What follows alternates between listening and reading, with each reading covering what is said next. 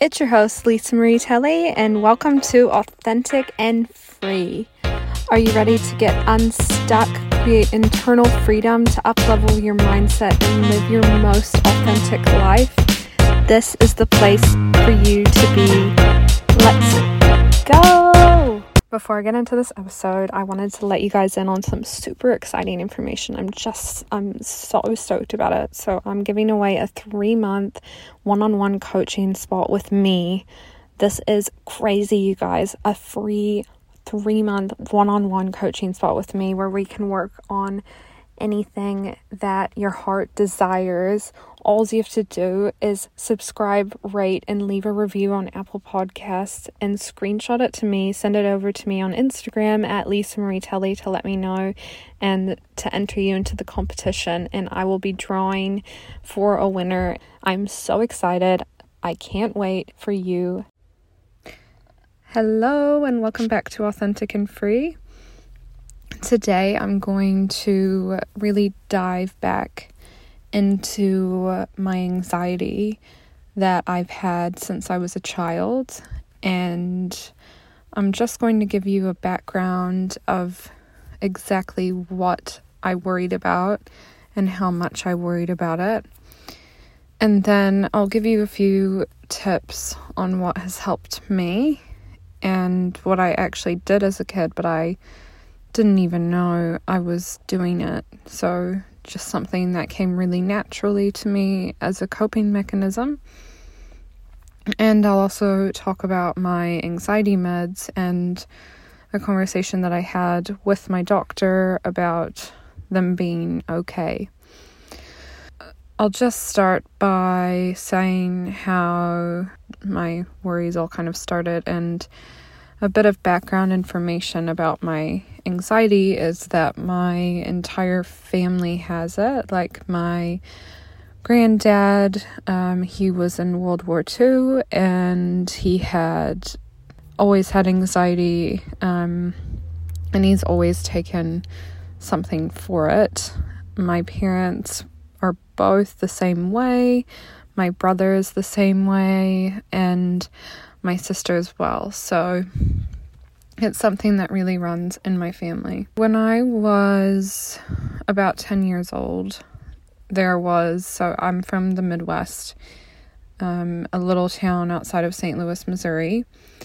And in the Midwest, every spring and summer, there are tornadoes that happen. So one of my friends was over and we had a tornado warning, which back then, um, nowadays it comes up on your phone and makes a really loud, loud, loud screeching noise. But back then, you had to go go look on TV to see if there was a warning or if you needed to get downstairs or whatever. So, went downstairs, got into the tornado position, which is like a little crouching position. Put your hand over your head and your knees against the wall. And yeah. So there I was, crouched down, waiting for the tornado to pass. But my friend that was with me sleeping over was extremely panicked, extremely panicked. And she was so scared. And for some reason, I never really thought I should be scared of the tornado until I saw her so scared. So I do, looking back at it, think that her being scared triggered me and triggered a fear in me. I panicked. And not only did I just panic in that moment, but I panicked for pretty much the rest of my life. Like, I still panic during tornadoes. But that's not even the half of it. So after that day, there was a tornado outside. It wrecked a lot of trees and there was some damage. Maybe, you know, trampolines flying over fences and things, but everyone was okay. Everyone was okay in my town. And yeah, so woke up next day terrified of tornadoes. And then I was scared from then on out every single day. I obsessively, compulsively would look at the sky, and if there was one cloud in the sky, I would turn on the news. The weatherman, Glenn, was my best friend at the time because, you know, I mean, you know, I didn't even know who, he didn't even know who I was, but I watched his program more than anything. I obsessively looked at the sky. I obsessively watched the weather. Um, my mom ended up having to buy me a weather radio because I was so scared that we were going to miss a tornado. Every time it thundered or started raining, I would go into my parents' room and say, We need to go downstairs, even though there obviously wasn't a tornado warning at that time. I was absolutely obsessed and always on high anxiety that a tornado was going to happen. So, yeah, that was probably the first of the things that I got obsessed and super ang- anxious over.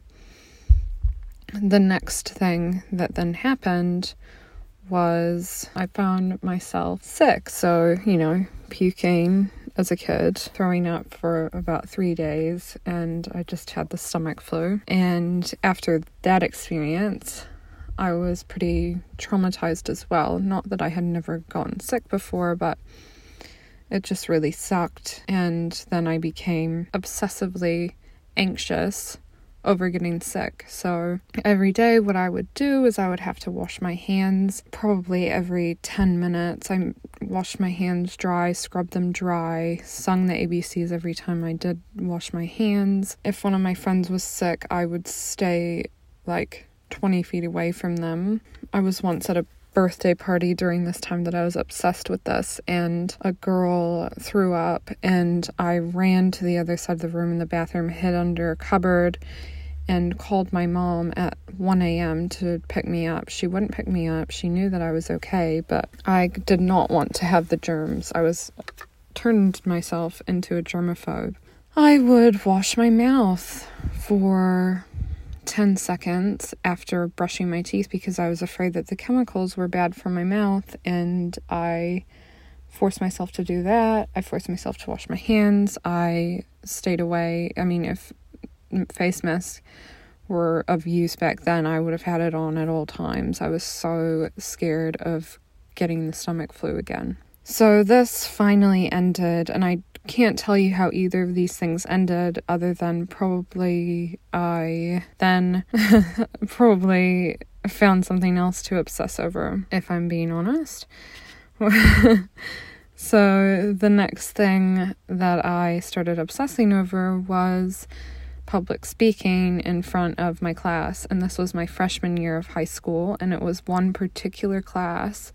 For some reason, the setting or the teacher or the kids in the class, I don't know what it was, but I I was obsessively anxious, is the way I'm going to describe it. Again, um, about talking in front of the class. We would read a paragraph, but it would go in a line, and I was at like one of the ends of the classroom so that the line would snake and one person would have to read then the next then the next then the next then the next then the next then the next. And then i started getting like as soon as it's like i'm even my body's reacting to thinking about it right now even i hated it. I was fucking terrified and anxious as ever. My heart would start pounding. I would get dizzy and sweaty and my voice would choke. And that was the worst part is that I couldn't breathe and everyone could tell that I was really nervous and it happened to me every time. I couldn't get my words out. It was very embarrassing and traumatizing for me. What I started doing was telling my mom I could not go to that class. No, can't go to that class, not going. It was my first hour of the day, uh, every other day.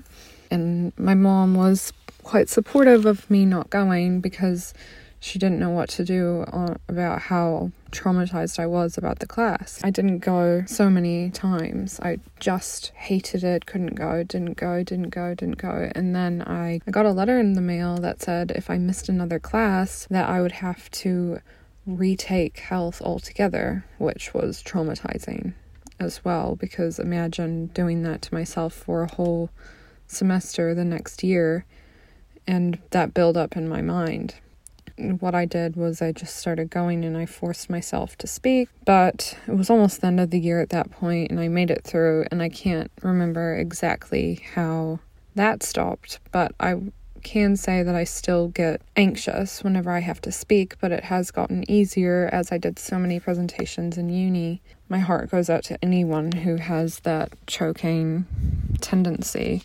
because it's something that you can't hide. Whereas if you're just sweating or shaking, you can kind of hide that. So I was very embarrassed, very anxious. And during this time of my health class, my mom said that we needed to go get me some help. So we went to my doctor and she had a chat with me, did one of those evaluations, and after finding out that all of my family is on sertraline, she put me on it as well. And this was whenever I was 16, and I'm now 25. So I've been taking sertraline for nine years. So I started with half a tablet, and I would come back and I would tell her how I was doing, and ended up being on two, was like 150 mgs, I think. So I would take one and a half. Yeah, I'm in New Zealand now, so I don't so it's different here and I don't know exactly how much it is, but I was on I'm on quite a high dosage, almost the max. And I still am and I haven't stopped and that brings me to the next thing that I was going to say. So I had a friend that started taking sertraline and we, you know, we talked about it, and another friend that said, and of course, never just trust what someone says just because they say it, but I spooked myself because she said that everyone should always go off of it after they start taking it, and so I was panicked that I had been on it for so long, and I immediately made an appointment with my doctor to talk through what was going on. And she said to me that there were no real risks or anything with taking it. And a lot of people go off because they don't want to be on it when they're having a child or whatever. But the truth is, is that there's no real risks in taking it. And I was quite surprised about that because of what other people have said. And really, uh, she was just giving me permission and telling me that it was okay because the other truth is that it could be that I actually just have a chemical imbalance in my brain that needs sorting. It needs the other chemicals.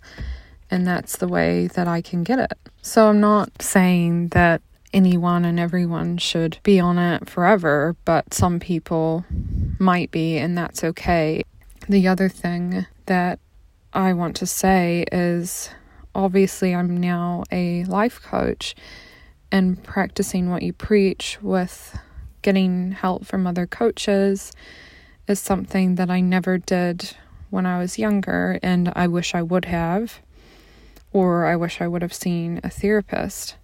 And I actually never had a therapist. I couldn't well, I could get one. We were looking for one. My family was looking for one for me, but there were only some that the insurance would cover, and they were very expensive for my parents at the time. I don't know if it was mostly because the medicine was working so well that I didn't go see a therapist or because of the money, but it turned out that it was kind of unnecessary to spend the money when you know, it was working. All in all, I have been working through these things with my coaches and wish I would have done it sooner. So I do wish that I would have seen a therapist. And that is just some advice for you if you know you're going through that. Do get the help that you need when you need it. But if you've already been through it and you think that it's over, it's also good to see someone to help you process and look back on that. And that could be a coach or a therapist or whatever. But do note that coaches can't give any medicine or medical advice, and they're there to empower and support you and work through things, but not to the medical degree that therapists are having a coach for me has been life changing. So, that is my little rant on medication and in therapy, but do note that I have no med- medical background at all, and this is just my experience. So then I wanted to kind of talk about the things that I've done as a child and as an adult, as a teenager, as an adult, and to get help in ways that I could figure out how to get help. I I did learn to help myself. And I find it really interesting looking back on it now because it wasn't like anyone had told me to do these things as a child, as a 10 year old. So, as a 10 year old, I had this little blue mailbox, and I remember this was during my first, the first time I was terrified of something, which was tornadoes. Anxiously terrified and ter- terrified, anxious, whatever you want to call it. I had so much anxiety about there being a tornado every day, as I said. So, what I would do is I would get my little blue mailbox and I would sit down at the table and I would start writing letters to God, writing down all my worries, why I'm so worried about the tornado. Just a really big brain dump, I think. If I remember right, I would love to see these letters now. I don't know if, if they're still around, but I would do my little brain dump, fold it up, and put it into the mailbox and put the little red flag up on the side. And that was me telling, you know, God or the universe to help me and to help me process these things and really, you know, how well, you know, how good journaling works and doing brain dumps works. And really, I was sat there writing down all my limiting beliefs and why I was so terrified of them and how amazing is that as a child to be coaching yourself really through a situation when you don't have any guidance of what you're doing, but I still was able to figure out and process that, which I find incredible. And it really did help me doing that, although it obviously didn't get rid of the worries altogether. Looking back, that is the coolest thing that I've done as a kid to help myself probably there are other cool things that I've done, but I really do treasure looking back on that. So, yeah, as a child, and I mean, even now, that is an amazing, amazing, amazing way to get out your anxiety and your worries on paper. So, another worry story, a couple other ones that I had when I was living in London, going to school, going to uni, um, the worries came in little sets. So it wasn't as obsessive about one thing all the time, but it would be one thing for a week's time, and then once that passed, it would be another thing for a week's time. And honestly, these are even just dark, dark thoughts that I would have. I'm just telling you right now that it is okay to separate your thought from you. Like, you are not your thoughts. You are not your thoughts. Remember that. You are not your thoughts. So, I would, in all honesty, have this thought that when I was in London, I lived on the 10th floor of a building, and I would have a thought that I was going to walk off the balcony in my sleep. And so I would lock the balcony door, obviously, and then I would lock myself in my room and I would be fucking terrified every night going to bed, and that was one of the things that I obsessed over.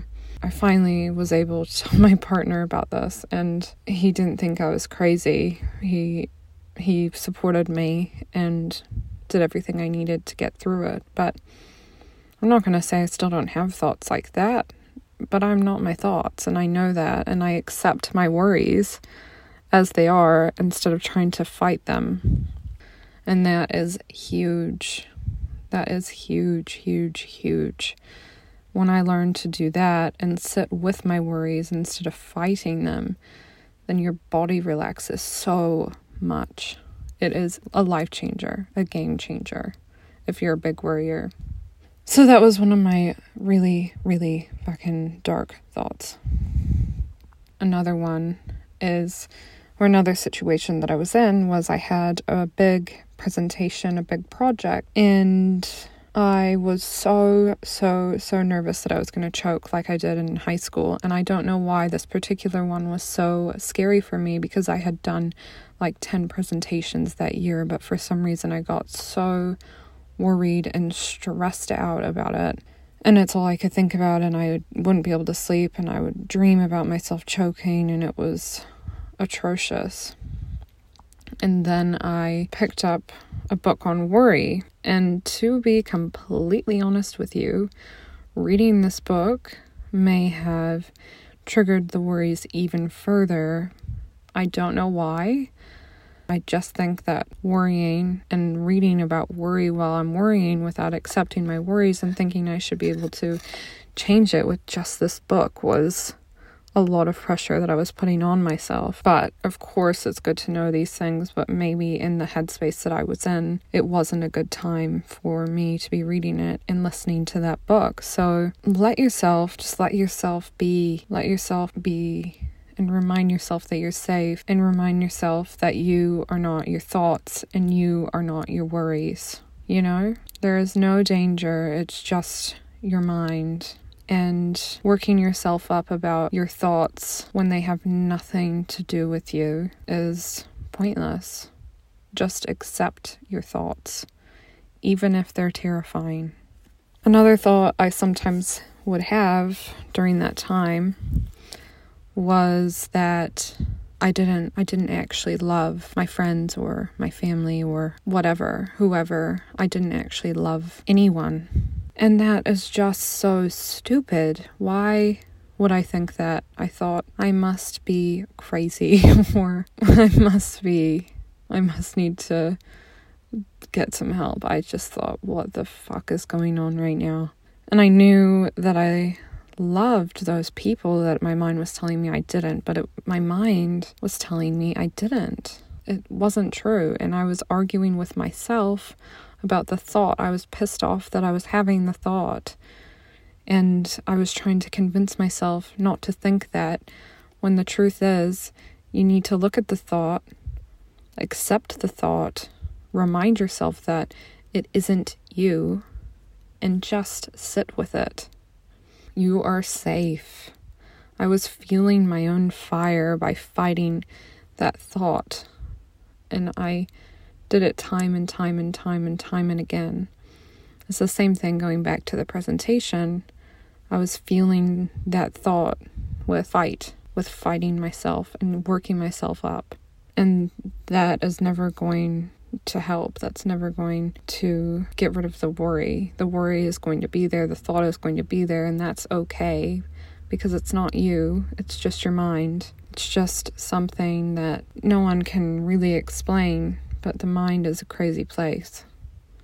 But it's not you, and you know that. You'll know when it's not you. The reason that it's so scary is because it's not you. I mean, people who act out in these crazy ways or you know, actually don't love other people wouldn't be fearful at the thought of it, you know? People who act out or people who don't actually love their family wouldn't be fearful at the thought of it. So don't be so hard on yourself. Be compassionate with yourself. Don't judge your mental nature. It's just not going to do anything for you. Be patient, accept it, have kindness. I think I have shared a good amount of things that I've struggled with and that I still struggle with today and that I'm still working through. And there will never be a time when none of these things come up for me or are completely erased because it's just a part of me and I'm always learning and I'm always growing. But that doesn't mean that things are going to ever be perfect. I mean, we're always a work in progress. We're always getting better and bettering ourselves and becoming the next version of ourselves.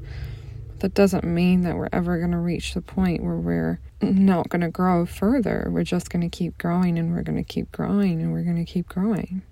I hope that something in this episode resonated with you, and I hope that you take this and you feel you feel supported and you feel like you were not alone and you're not you're not crazy. And please if you take anything from this episode remember that you are not your thoughts and you are not your worries. They are not you. And you can rise above just by accepting and loving and being patient with yourself so I hope that you enjoyed today and I will see you next Tuesday.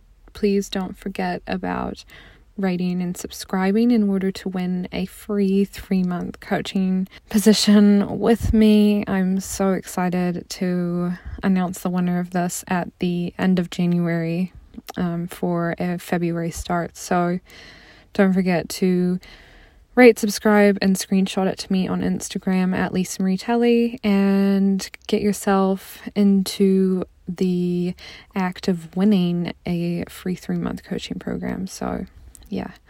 Hope you enjoyed today again and love you all.